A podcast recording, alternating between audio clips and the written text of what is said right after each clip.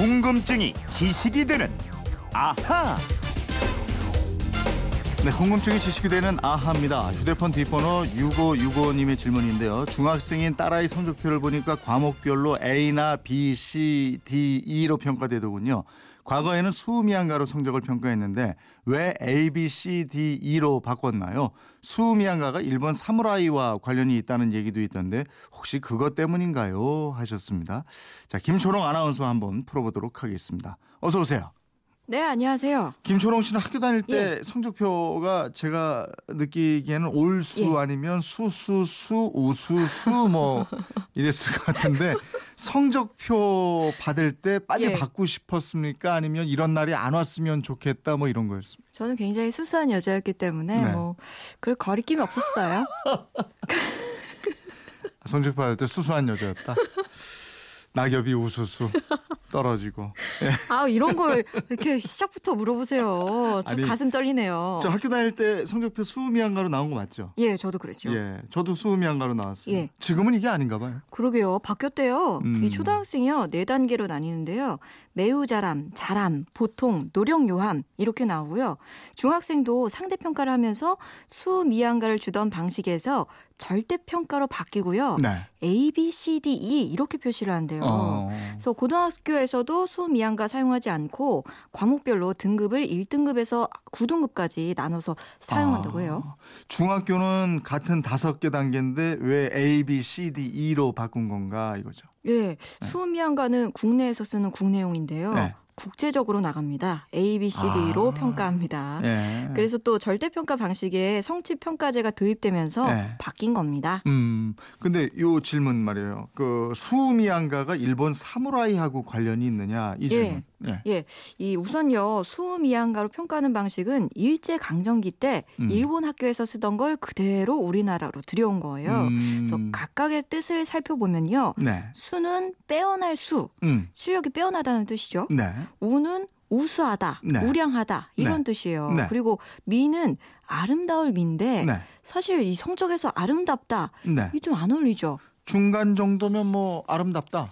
뭐 이런 거 아닌가요? 이 정도만 해도 아름답다 이런 건가요? 근데 어쨌든 왜 미가 예. 가운데 들어가 있을까요? 그죠. 왜 들어갔는지 예. 사실 우리 교육부도 모르더라고요. 아, 그래요? 예.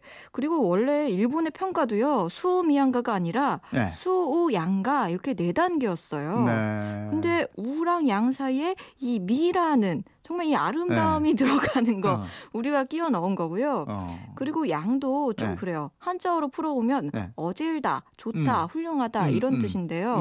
네. 성적표의 양은 사실 그렇게 좋은 성적은 아니잖아요. 네. 그러니까 네가 양을 받아서 내가 수를 받으니까 네가 참 예. 어질구나 이런 뜻인지 음. 예? 어쨌든 음. 뜻이 좀 이상하고요. 음. 가 가도요 이 옳다 허락하다 가히 이런 뜻이 있거든요. 네. 그러니까 좀 좋게 해석하면 음. 가능성이 있다라고 좀 긍정적으로 해석할 수 있을 것 같습니다. 아니 근데 아니 이렇게 한자어로 따지고 보면 네. 그냥 우리가 A, B, C, D, E로 줄 세워서 그냥 성적이 A가 제일 좋고 E가 제일 나쁘고보다는 네. 나름대로 다 의미가 있잖아요. 너도 잘했구나. 그, 그 가도 너 가능성이 있다 이렇게 네. 해주는 거고. 그러게요. 예? 양도 야 너는 양이지만 뭐 애가 어질구나 훌륭하구나. 그러니까 이게 괜찮은데 저는. 인생은 예. 성적순이 아니라는 거를 그 가를 맞았다고. 우리가 인생이 가가 되는 건 아니잖아요. 그래도 수 맞으면 좋겠죠. 내가 왜 자꾸 양가 쪽을 항변하는지 모르겠지만 우리가 하여간 그렇단 말이에요. 아무튼 아이, 그- 이 수미양가도 어떻게 보면 일제의 잔재라고 할 수 있군요. 예, 그렇습니다. 예. 근데 일본이요, 2차 대전 패전 후인 그 1945년부터는 사용하지 않고 있습니다. 아, 근데 일본 방식을 들여온 우리는 불과 몇 년 전까지만 해도 이 평가 방식을 썼다는 거죠. 아니 우리가 국민학교라는 명칭을 초등학교라고 바꾼 것도 1996년이에요. 그러니까 맞아요. 얼마 저, 안 됐어요. 저 초등학교 3학년 때였어요. 아무튼 근데 저 일본 사무라이하고 관계가 있는 거 이거 맞는 얘기인지요? 예, 일본 역사의 그 혼란기였던 전국 시대 있죠. 예. 곳곳에서 정말 하극상이 벌어지고 싸움이 날이 새던 그 예, 시절이었는데 예, 이때 수양가라는 용어가요. 무사들 있죠. 사무라이들. 예. 그들을 다른 문서에 자주 등장했다는 연구가 아. 있습니다. 당시 누가 적의 목이나 귀, 뭐 코 이런 걸 많이 배워 오는가를 따져서 네. 수양가를 평가했다는 거예요. 아 그래요? 예, 정말. 섬뜩하고 끔찍한 배경이 숨어 있었네요. 예, 예. 그리고 우리에게 잘 알려진 풍신수길. 도요토미 히데요시? 네, 맞습니다. 아, 그 사람이요. 이 도요토미 히데요시 이 이름이 원래 이름이 따로 있더라고요. 네.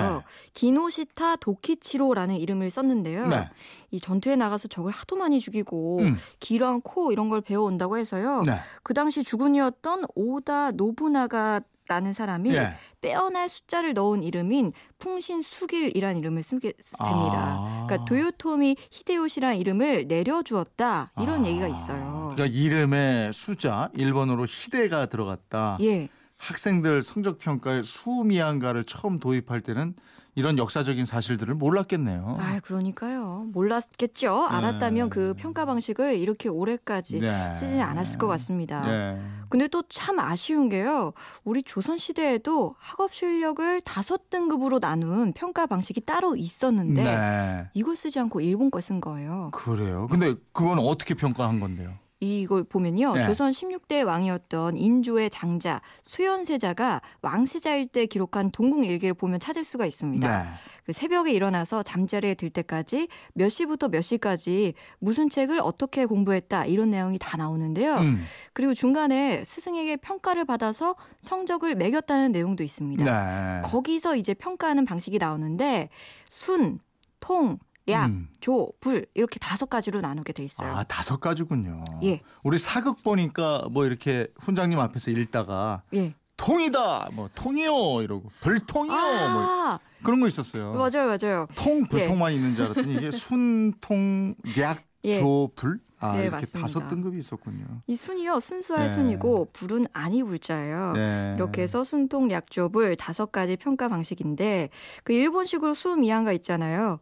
이것도 사람을 많이 죽였을 때 매겼던 평가 방식이라서 아. 그 학교에서 아이들 성적 평가했다는 게참아 씁쓸하죠. 진짜 알고 보니까 그러네요. 예. 내가 이래서 성적표 나올 때가 싫었어. 난 은근히 제가 옛날에 이걸 알고 있었던 것 같은데. 그러면 아 그러면은 양가 양가 아까 뜻 좋다고 하셨잖아요. 조불도 좋으세요? 아 참. 어쨌든 이게 아 이게 이렇구나 하는 걸 또 알게 됐네요. 이 물론 언어라는 게 서로 섞이고 영향을 주고받고 이러지만 이건 단순한 말이 아니고 평가 방식이잖아요. 네 그렇습니다. 그러니까 우리나라뿐이 아니고 이웃 나라의 역사와 문화도 잘 알아야 되겠어요. 예. 요즘에 보면은 대기업들이 입사 시험 때 역사 문제 많이 출제하고 이러는데 이건 좀 잘하는 일인 것 같아요. 그러게요. 예. 6565님 궁금증 풀리셨습니까? 덕분에 우리도 함께 알게 됐습니다. 주유권 보내드리겠 고요. 궁금증이나 질문 어떻게 하면 됩니까? 네, 그건 이렇습니다. 인터넷 게시판이나요. MBC 미니 휴대폰 문자 샵 8001로 보내주시면 돼요. 문자는 짧은 건 50원, 긴 건 100원의 이용료가 있습니다. 미니는 공짜예요. 여러분의 네. 궁금증 함께해 주십시오. 궁금증이 지식되는 아하 김초롱 아나운서였습니다. 고맙습니다. 고맙습니다.